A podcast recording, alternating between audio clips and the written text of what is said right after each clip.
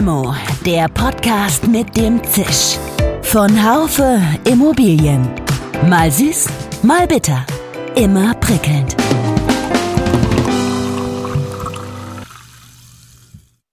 Hallo, liebe Limo-Fans. Seien Sie herzlich willkommen zur neuen Folge von Limo, dem Podcast für die Immobilienwirtschaft.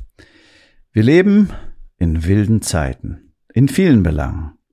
Doch auch und insbesondere im Asset Management und in der Projektentwicklung. Kaum ein Tag vergeht derzeit, an dem nicht eine Insolvenz aus dem Immobilienbereich zu vermelden ist. Doch das gilt offensichtlich nicht für die Semodo AG. Sie reüssiert sechs Jahre nach ihrer Gründung an der Münchner Börse MXS mit einem Börsenwertwachstum von 150 Prozent innerhalb des letzten Jahres. Trennt sich in der aktuellen Krisensituation die Spreu vom Weizen? Zur Klärung dieser Frage habe ich mich heute mit Benedikt Heidbüchel verabredet. Benedikt ist bei der Semodo AG Head of Investor Relations and Asset Management. Berufsbegleitend promoviert der Jurist und Investmentbanker gerade auch an der Technischen Universität in München. Und zwar bin ich der persönlichen Meinung, dass wir generell für das Bauen eine niedrigere Kostenbase brauchen. Wir können das im Grunde nur leisten über eine bedeutende Technologisierung im, im Bauwesen und eine entsprechende Verantwortung des Bauwesens, auch Ressourcen äh, zu reduzieren. Semodu hat sich den großen Herausforderungen verschrieben. Sie möchte durch sozialverträgliche Stadtentwicklung lebenswerte Städte schaffen. Unter der Ägide Nachhaltigkeit, Klimaschutz und Gesundheit treibt die Unternehmensgruppe mit innovativen Methoden das modulare Bauen voran. Sie entwickelt eigene Immobilienprojekte und berät andere Entwickler in Deutschland wie auch im inner- und außereuropäischen Ausland. Selbstredend, dass diese Methoden auch die Reduzierung des CO2-Fußabdrucks mit Hilfe von neuen Methoden der Energieversorgung, zumeist ohne Mehrkosten für Neubau und Bestand mit einbeziehen.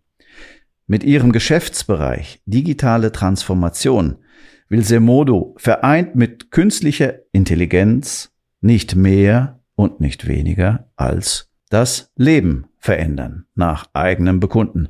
Mein Name ist Jörg Seifert. Ich bin Managing Editor des Fachmagazins Immobilienwirtschaft.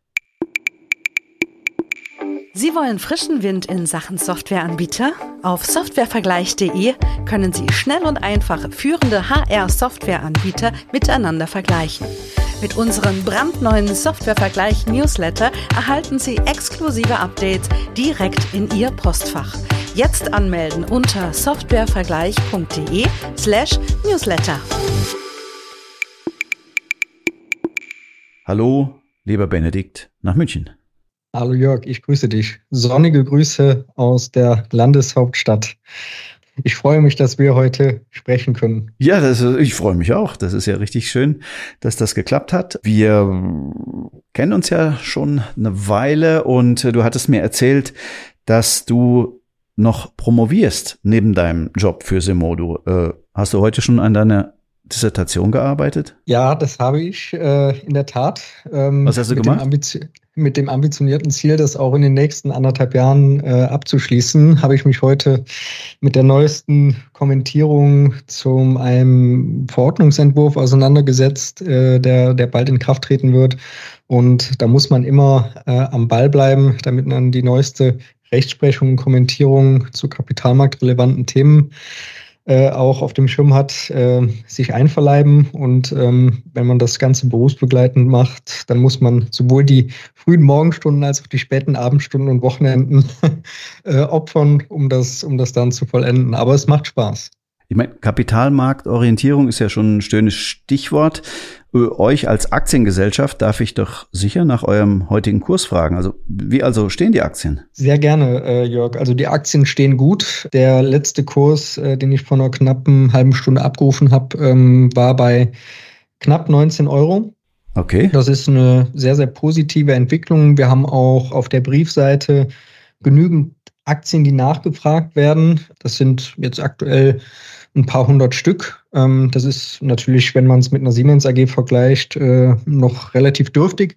Aber wir sehen, die Nachfrage ist da an der Hand der Kursentwicklung, die wir in den letzten äh, zwölf Monaten gesehen haben. Wir sind ja am 1.8.22 an die Münchner Wertpapierbörse gegangen. Mhm ist das doch schon eine, eine, eine beachtliche Entwicklung. Also jetzt jenseits von eurer eigenen Marktpositionierung und äh, dem aktuellen Geschäft, wie fühlt sich der Gesamtmarkt an in diesen wilden Zeiten? Das ist gar nicht so einfach zu beantworten, weil man kann ja durchaus sagen, dass äh, der, der Markt äh, gezeichnet ist von, von dem äh, übergeordneten makroökonomischen Umfeld. Ähm, das betrifft äh, auch uns in, in äh, Finanzierungsangelegenheiten.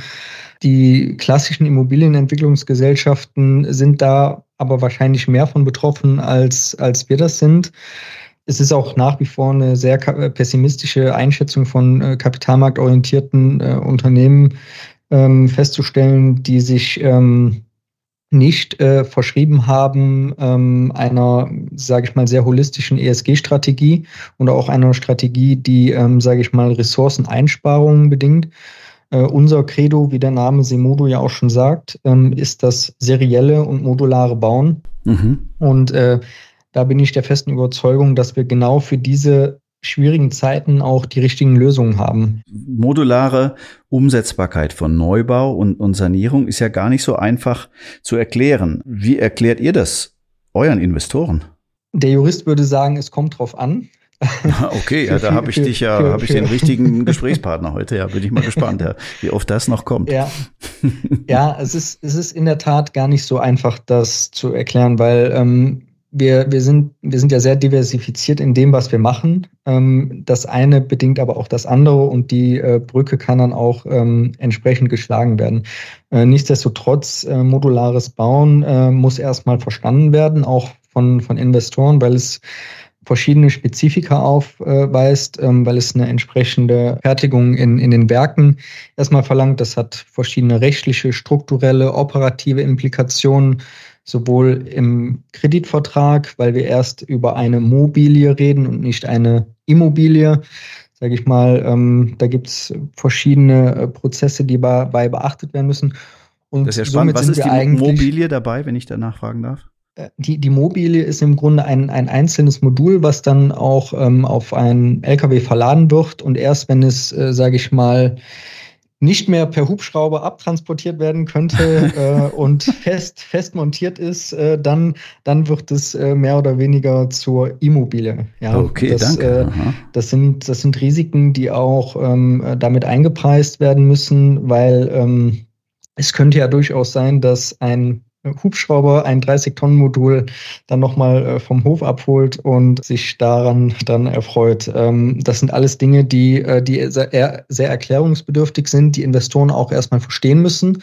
Aber das Wichtigste ist, dass sie die äh, Vorteile, die mit dem modularen Bauen einhergehen, ähm, sehr schnell verstehen. Und wenn man diese, diese missionarische ähm, Mission dann erfüllt hat, dann äh, sind die Investoren auch sehr froh, dass wir äh, über die verschiedenen Vorteile auch ähm, Kostensicherheit und äh, verkürzte Bauzeiten äh, das Ganze in diesen schwierigen Marktphasen dann auch noch andere Optionen gibt für, ähm, für Projektentwicklung. Sag mal, und gibt's echt 30 Tonnen Module? Das wusste ich überhaupt nicht. Exakt, also die sind wirklich äh, so schwer. Okay. Ähm, wir ähm, haben uns auch mal damit äh, intensiver auseinandergesetzt, weil wir auch gerade eine ähm, Projektentwicklung ähm, in der Schweiz äh, prüfen und äh, da würde in der Tat mit einem ähm, Schwerlast-Hubschrauber äh, diese Module dann auch in eine ja, mehr oder weniger Berglage äh, ähm, reingeflogen. Also von daher okay. es äh, ist sehr interessant und man lernt auch äh, als äh, Nicht-Techniker, der ich ja nun mal bin, äh, jeden Tag dazu über modulares Bauen und ähm, über die entsprechend äh, diffizilen äh, ähm, Sachen und Feinheiten, die damit einhergehen. Ja, ich als reingeschmeckter Techniker, so über den journalistischen Weg, äh, habe nicht gedacht, dass es 30 Tonnen Module gibt, hätte mir die kleiner vorgestellt. Aber egal, ich meine, das ist dann vielleicht ein bisschen mühsam äh, zu bewegen, aber ähm, ich meine, vielleicht ist ja vieles bei Semodo viel mühsamer als, als vorher bei dir im Investmentbanking. Da war ja dein vorheriges äh, Tätigkeitsfeld. Äh, was macht dir Spaß in der jetzigen Tätigkeit und warum hast du sie angenommen, obwohl doch die Früchte viel kleiner sind und schwerer zu ernten sein müssen? Ja, das ist, äh, das ist in der Tat sehr spannend. Also ich weiß gar nicht, ob sie, ob sie kleiner sind, aber sie sind auf jeden Fall viel, viel schwerer zu ernten. Okay.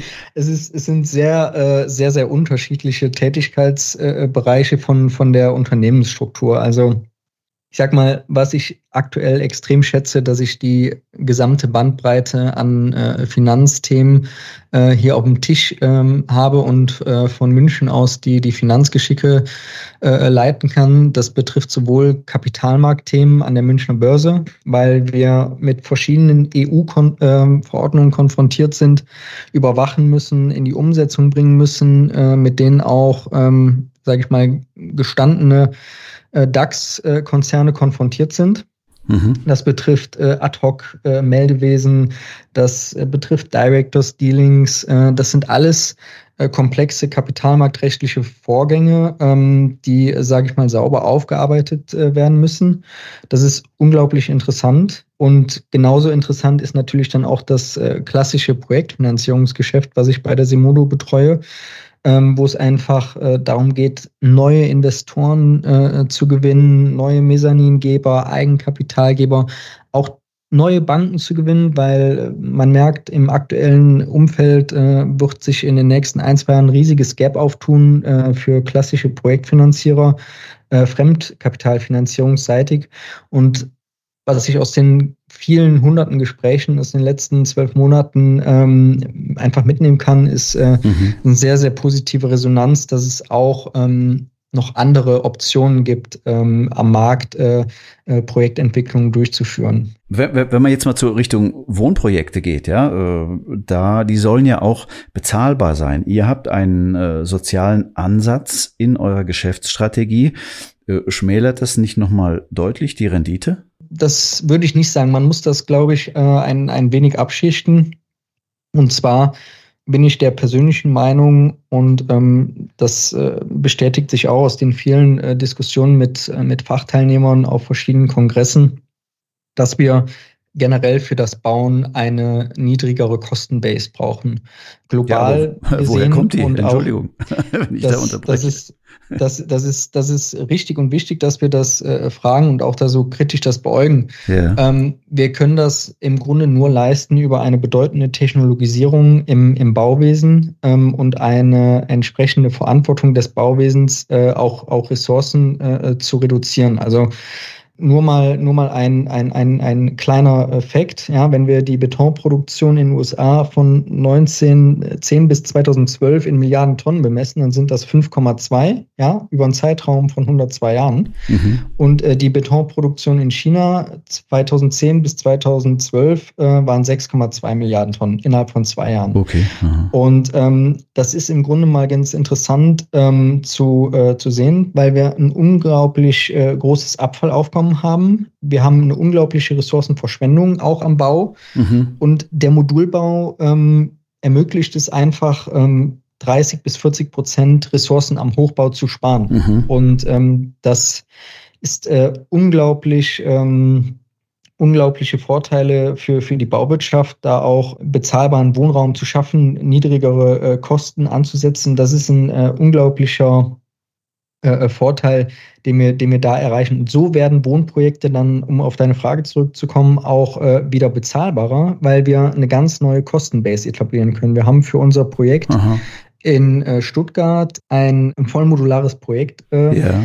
Äh, an den, an den äh, Start gebracht, äh, was 60 Millionen Euro ähm, äh, Abverkaufsvolumen äh, circa hat. Mhm. Wir haben Vergleichsangebote eingeholt äh, für konventionell und da liegen wir bedeutend, bedeutend höher. Also wir können aktuell ähm, 40 Prozent Kosten einsparen bei diesem Projekt nur durch Modulbau bei gleichbleibender Qualität. Das kann man dann am, in Richtung Abverkaufspreis, kann man da was zugeben und wahrscheinlich bleibt dann trotzdem eben noch Rendite übrig. So, das, das war ja meine ja. Frage. Ja. Ja, also es wird, wenn ich das vielleicht noch ergänzend sagen darf, es wird natürlich noch Jahre dauern, äh, bis auch im Neubau. Momentan liegen wir da im Modulbau bei circa zwei Prozent.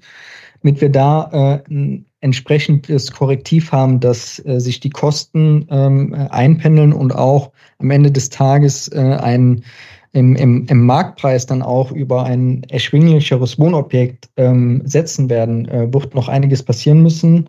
Äh, das ähm, ist zum einen der Transaktionsmarkt, äh, der sich wieder auf ein niedrigeres Preisniveau einpendeln werden muss. Ansonsten wird äh, nichts mehr transaktioniert. Da war, auf der warten ja gerade alle drauf, ja. Mhm. Ja. Und auf der anderen Seite äh, muss äh, dieses Marktkorrektiv äh, dann auch wieder greifen, dass, äh, dass dann auch, äh, sage ich mal, ähm, die, die Transaktionspreise dann irgendwo korrelieren mit dieser, mit dieser neuen Kostenbasis. Ja. Aber das wird noch, wird noch ein wenig, wenig dauern, bis sich das äh, einpendeln. Ja, schauen wir mal. Wir beobachten das ja schon eine Zeit, äh, dass ähm, manche Leute haben schon ihren Osterurlaub nächstes Jahr gebucht, haben gesagt, vorher passiert eh nichts. Äh, gucken wir mal. ja. Pass auf, ich, ich wollte noch mal, apropos nicht Urlaub, aber es geht, viele fahren ja in andere Länder. Ihr seid auch in zehn Ländern aktiv. Eure Firmenzentrale jedoch liegt in dem sehr ländlichen Großbottwar.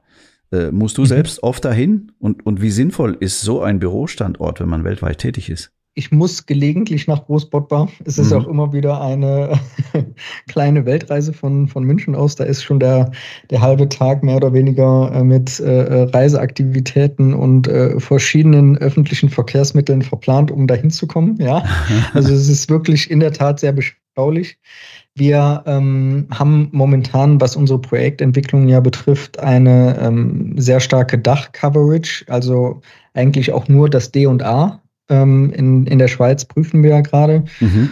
Das äh, liegt daran, dass aus, auch im, ähm, im ähm, der, der Wohnort unseres Gründers, äh, Frank Malame, äh, im Grunde 500 äh, Meter fußläufig mhm, auch vom mhm. Büro äh, entfernt ist. Und äh, das ist, sage ich mal, vom, vom praktischen Nutzen äh, ganz, ganz entscheidend für, für den Frank. Und wir, wir arbeiten ja über die verschiedenen Bürostandorte ähm, sehr digital. Ähm, ich sitze hier auch als einziger aktuell in München. Mhm. Ich sag mal, wir, wir können es äh, momentan sehr gut digital organisieren, ja, die Zusammenarbeit. Genau, da haben wir ja alle äh, auch unsere Lektionen gelernt, äh, zumal während Corona und äh, vielleicht hat man es auch schon vorher gekonnt. Auf jeden Fall, da kann man ja auch äh, vieles entscheiden. Nochmal äh, zu Richtung harten Fakten. Also wie wollt ihr zukünftig modulares Bauen in Europa erfolgreich machen? Was sind so die drei Punkte, die unbedingt erfüllt sein müssen? Erstmal ist, glaube ich, ganz wichtig, dass wir ähm, uns auch selber als, als Methodengeber verstehen. Ja. Wir äh, sind, sage ich mal, ein sehr technologiefokussierter ähm, modularer Projektentwickler. Wir machen ja die eigenen Projekte auch, um letzten Endes ein, ein, ein Statut für, für modulares Bauen äh, äh in, in, in der Dachregion zu, zu etablieren. Mhm. Ähm, wir wollen mit unseren eigenen Projektentwicklungen zeigen, dass das keine dekonstruktiven amorphen Platten äh, 2.0 sind, sondern dass das wirklich tolle Projektentwicklungen sind, äh, die einem architektonischen Anspruch genügen, der auch über die nächsten Dekaden äh, irgendwo zeitlos standhält. Das ist das eine. Mhm. Wir möchten im Grunde auch einen neuen Standard etablieren äh, für die Kostenbasis. Das machen wir auch herstellerunabhängig. Und äh, wir sind da ja auch irgendwo äh, ich hatte es eingangs schon erläutert, missionarisch unterwegs, ähm, dass wir äh, auch entsprechendes Wissen äh, schaffen. Wir bilden auch andere Projektentwickler aus. Wir ähm, erfahren aktuell extrem viel Nachfrage aus dem Service Development Bereich, wo wir andere Projektentwickler beraten. Ist diese Entwicklung modular umsetzbar? Zu welchen Kosten? Und so weiter und so fort. Und des Weiteren möchten wir natürlich auch die Voraussetzung schaffen, dass wir äh, hier in Deutschland und auch in Europa ähm, die entsprechenden äh, Produktionskapazitäten ähm, weiter ausnutzen, weil die sind da, aber ähm, wir könnten noch im Grunde viel, viel mehr modular bauen. Da kommen wir auch, glaube ich, gleich nochmal zu. Das hat auch einen Teil mit den Genehmigungsverfahren äh, zu tun. Mhm. Ähm, aber wir könnten auch ähm, beispielsweise, wir haben in Garbs ein tolles Projekt, das ist äh, Vollholz äh, modular. Und ähm, da könnten wir einfach auch noch äh, viel mehr mit Holz machen, weil wir auch äh, in Deutschland die, die entsprechenden äh, ähm, äh, Rohstoffe auch zur Verfügung haben. Wir sind in Deutschland eines der waldreichsten Länder in der Europäischen Union. Wir haben knapp 12 Millionen Hektar äh, äh, Gesamtwaldfläche. Und ähm, das gilt es dann letzten Endes auch zu transformieren in, in modulare Vollholzprojekte. Und oh, okay. an, den, an den Rahmenbedingungen arbeiten wir. Ähm, wir haben großes Einsparpotenzial hinsichtlich des Rohstoffeinsatzes. Ähm, wir können auch klimaneutral bauen und ähm, bei gleicher Leistungsfähigkeit äh, äh, der, der Projektentwicklung äh, einfach weniger Materialverbrauch erzielen. Ja, das sind Vorteile, die ähm, auf der Hand liegen. Ich muss nochmal nachfragen zum Thema äh, modularem Bauen. Was ist denn der Unterschied zwischen modularem und seriellem Bauen? Also wenn ich jetzt das 30-Tonnen-Modul mir vorstelle, äh, gibt es das auch seriell in zehnfacher Ausfertigen, in hundertfacher? Ja, also man, man muss das serielle Bauen mehr oder weniger als, als Vorstufe äh, vom, vom Modulbau verstehen.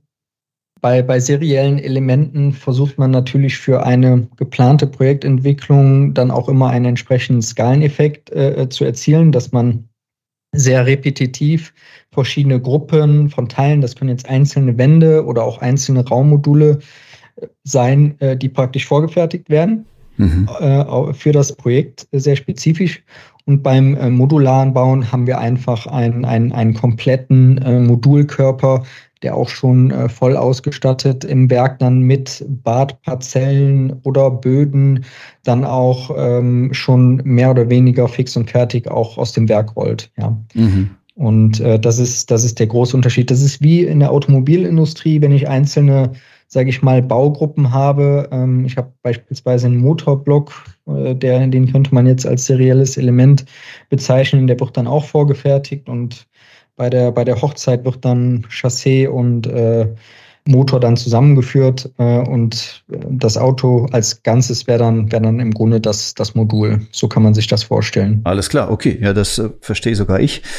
Das ist ähm, hervorragend. Äh, sag mir noch ein bisschen was zu den Assetklassen, in denen ihr unterwegs seid. Also in welchen seid ihr unterwegs? Wie sehen da die unterschiedlichen Preisranges aus? Wir hatten schon über Rendite gesprochen. Wir sagen immer äh, ganz salopp, ähm, wir bedienen alles, alle Assetklassen im wohnwirtschaftlichen Bereich, in die man ein Bett stellen kann. Ähm, das kann okay. sowohl äh, das Hotel sein, ähm, das ist eigentlich der, der Ursprung des, des Modulbaus äh, ganz per se.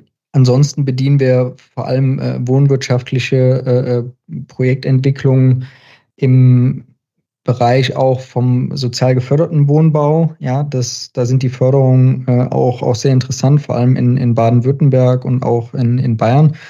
Das, das sind die, die Asset-Klassen, die wir, die wir, die wir vornehmlich bedienen. Wir haben auch Mikro-Apartments und Studenten-Apartments in, in der Planung. Da äh, prüfen wir jetzt gerade oder sind dabei, einen, einen Ankauf zu strukturieren in, ähm, in NRW.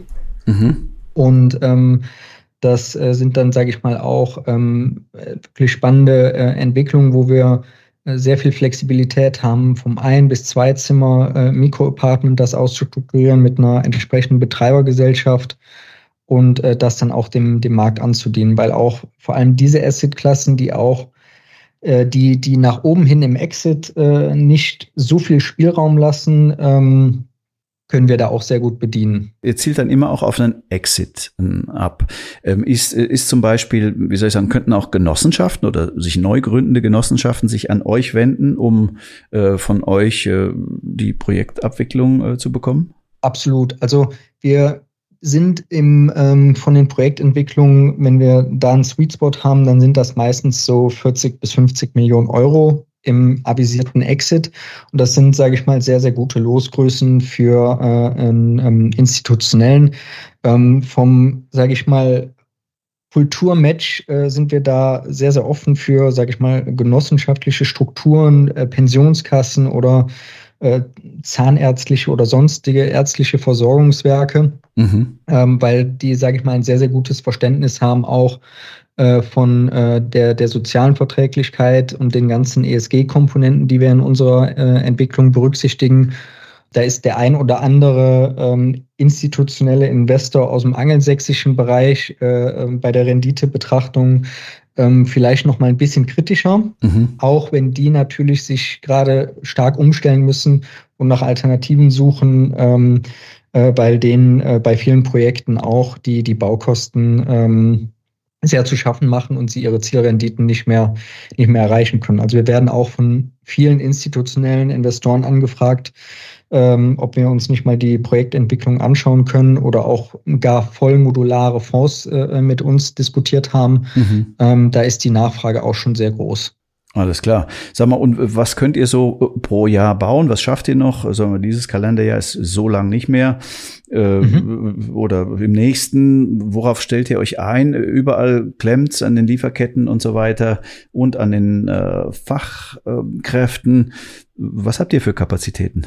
Also bei uns ist ja der große Vorteil, dass wir keine eigene äh, Produktionsstraße haben, die wir, ähm, sage ich mal, auslasten müssten mhm. oder äh, die, sage ich mal, in ihren Produktionskapazitäten begrenzt wäre. Der, der Hersteller unabhängige und dieser Asset-Light-Ansatz ist natürlich ein äh, sehr, sehr großer Vorteil und wir können auf die verschiedensten Modulhersteller im äh, europäischen Ausland zurückgreifen. Das ist äh, auch etwas, was die Banken äh, extrem begrüßen, weil wir, ähm, sage ich mal, sehr flexibel sind und auch die Projektentwicklung sehr, sehr flexibel planen können. Auf der anderen Seite, wenn wir den entsprechenden Modulhersteller auch ausgemacht haben, so wie bei dem eben skizzierten Projekt in, in Stuttgart, mhm. dann haben wir auch entsprechende Kostensicherheit. Und ähm, das ist etwas, was in diesen volatilen Märkten äh, natürlich sehr begrüßenswert ist, dass wir auch ähm, eine äh, gesicherte Kostenbasis haben, äh, die für den Investor und auch ähm, für die Co-Investoren oder Limited Partners äh, dann natürlich ein, ein, ein Riesenvorteil äh, sind. Aber warten die nur auf eure Bestellung oder ich meine, ich habe ja nach den Kapazitäten auch gefragt. Wenn da nichts kommt, müssen sie ja auch ihre Werke auslasten ohne euch. Ähm, also, und kommt ihr dann immer gleich an erster Stelle oder wie habt ihr das geregelt? Grundsätzlich sind die Modulbauer schon sehr gut ausgelastet. Ähm, mhm. Es gilt jetzt in den nächsten Jahren auch noch äh, weitere äh, Produktionskapazitäten auch zu schaffen, weil ähm, wenn wir den Neubauanteil im Modulbau auch bedeutend erhöhen äh, äh, wollen und auch müssen, ja, das ist auch eine entsprechende Aufgabe der, der Politik, ähm, das äh, mitzuverantworten, ähm, dann äh, müssen, müssen wir auf jeden Fall ähm, da noch mehr Produktionskapazitäten auch schaffen. Ja. Okay, ich meine, du hast die Politik jetzt, äh, ja? Ja, also wir, wir gehen, wir bekommen jetzt für, für einige der Projekte ähm, äh, diesen Jahres auch die äh, entsprechende Baugenehmigung, dass wir auch nächstes Jahr dann bauen können. Das haben wir jetzt in, äh, mit den Modulbauern entsprechend schon, schon abgestimmt, dass wir dann auch im Grunde ähm, äh, termingerecht dann auch liefern können. Du hattest jetzt äh, kurz schon mal die Politik angesprochen. Äh, so Bürokratieabbau ist ja in allerhöchsten staatlichen Mündern der Zeit. Ich habe mir sagen lassen, dass insbesondere modulares Bauen in der Politik oder auch bei den Bauämtern noch gar nicht so sehr äh, angekommen ist. Äh, kannst du mal aus dem Nähkästchen plaudern, ähm, wie es da aussieht? Und hast du vielleicht Wünsche an die Politik in Bezug auf äh, Baugenehmigungsverfahren? Ja, also das kann ich absolut bestätigen. Äh, das ist noch nicht richtig angekommen. Man ist noch zu sehr in der, in der, ähm, in dieser Denke drin, konventionell. Und ähm, man kann aber die Probleme von morgen nicht mit fossilen Denkweisen oder mit dem alten Werkzeugkasten von gestern lösen. Und von daher ist es auch auf politischer Ebene ähm, unsere Aufgabe, da ein entsprechendes äh, Verständnis zu schaffen. Die Gemeinden und ähm, Städte, mit denen wir ähm, im Rahmen unserer Projektentwicklung zusammenarbeiten, die schätzen die Vorteile, die äh, natürlich nachweislich auch auf der Hand liegen im Modulbau, wissen die sehr zu schätzen, weil die haben ja auch ein sehr, sehr starkes Bedürfnis, auch bezahlbaren Wohnraum in ihren Kommunen, Gemeinden, Städten zu schaffen. Deshalb äh, ist dann eine sehr, sehr starke Wertschätzung äh, auf, auf der Ebene.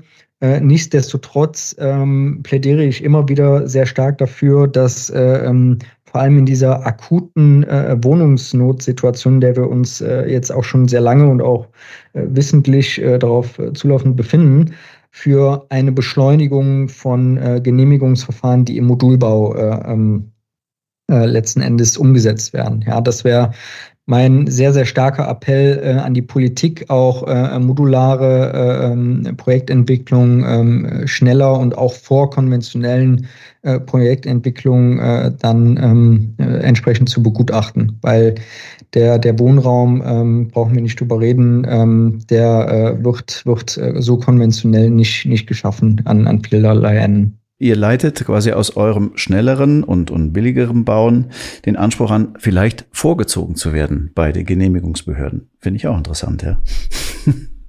Ja, also da gibt es sicherlich die ein oder anderen rechtlichen Kniffe auch noch zu beachten, aber ähm, die, die Politik ist ja immer sehr ähm, schönmalerisch unterwegs, äh, was, was ihre Maßnahmenpakete äh, anbelangt. Äh, die, die Zahlen ähm, die kennt jeder, 400.000 neue Wohnungen, davon wird äh, nicht mal ein Drittel äh, gebaut und das wird sich auch in den nächsten äh, zwei, drei Jahren nicht ändern. Mhm. Wenn man entsprechende äh, ähm, Kapazitäten hat, das auch kostengünstiger und auch mit 50 Prozent verkürzter Bauzeit umzusetzen, dann ähm, ist das eine sehr, sehr solvente Lösung, äh, die wir, die wir auch äh, den äh, Politikern auch auf höchster Ebene äh, präsentieren und auch gerne nochmal präsentieren. Ja, das mhm. so lange, bis es ankommt und Wirkung zeigt. Ja, Na, bin ich gespannt. Äh, das ist ein dickeres Brett äh, zu bohren. Du, wir haben unsere halbe Stunde äh, Podcast schon rum. Ähm, ich will dich aber nicht entlassen hier aus der Geschichte, ohne dich zu fragen.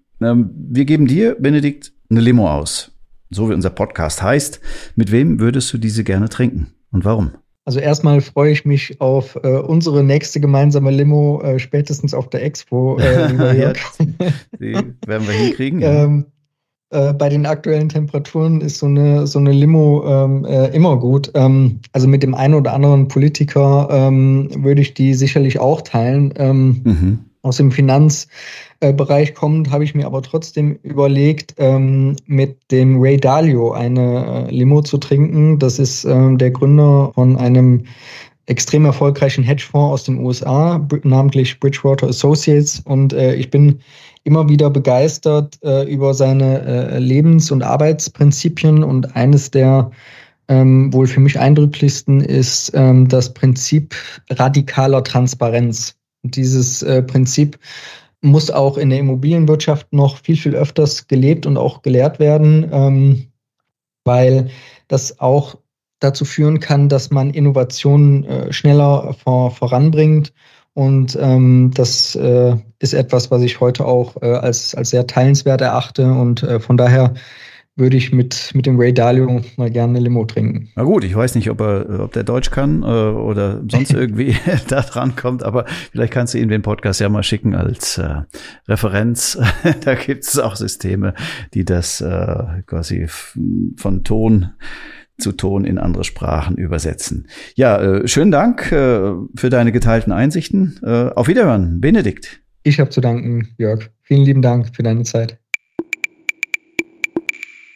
Das war Limo, der Podcast für die Immobilienwirtschaft. Heute mit Benedikt Heidbüchel. Als äh, Jurist und Investmentbanker mit starkem Bezug zur Unternehmenspraxis äh, merke ich bei ihm doch auch eine besondere Sicht auf die Immobilienwirtschaft. Also besonders spannend fand ich heute persönlich nochmal äh, seine echt pessimistische Einschätzung äh, in Bezug auf kapitalmarktorientierte Unternehmen, die nicht die grüne und nachhaltige Ausrichtung gehen. Dann hat mich äh, irgendwie beeindruckt, dass es auch äh, im modularen Bauen 30 Tonnen Module gibt. Das ist schon mal der, der Hammer, die mit Hubschraubern zugeliefert werden. Sehr interessant. Das Wort Abschichten ist mir noch in Erinnerung geblieben, äh, was er viel äh, gemacht hat, wo man niedrige Kostenbasis äh, braucht und ähm, eine Technologisierung des Bauwesens in allen Bereichen das Wort redet und die Geschichte mit den Forderungen an die Politik und die Baugenehmigungsämter versteht sich von selbst. Da ist noch einiges zu tun. Und auch das Wort radikale Transparenz ähm, habe ich auch noch nicht so häufig ähm, als Anforderung in unserem Podcast hier gehört. Limo gibt es auf allen gängigen Podcast-Kanälen. Wir hören uns wieder am nächsten Montag oder, das ist ja das Tolle am Podcast, wann immer Sie wollen. Mit großem Dank auch an das gesamte Team von Marketing bis zur Regie und Technik entlasse ich Sie, liebe Zuhörerinnen und Zuhörer, wieder in Ihre nächsten beruflichen Aufgaben. Auch in Bezug auf ein zeitgemäßes, serielles und modulares Bauen und Sanieren. Machen Sie es gut und bis zum nächsten Mal. Ihr Jörg Seifert. Schön, dass Sie dabei waren. Bis zur nächsten Folge von Limo, dem Podcast mit dem Zisch von Haufe Immobilien. Um keine Folge zu verpassen, abonnieren Sie doch einfach den Podcast in Ihrer Podcast-App.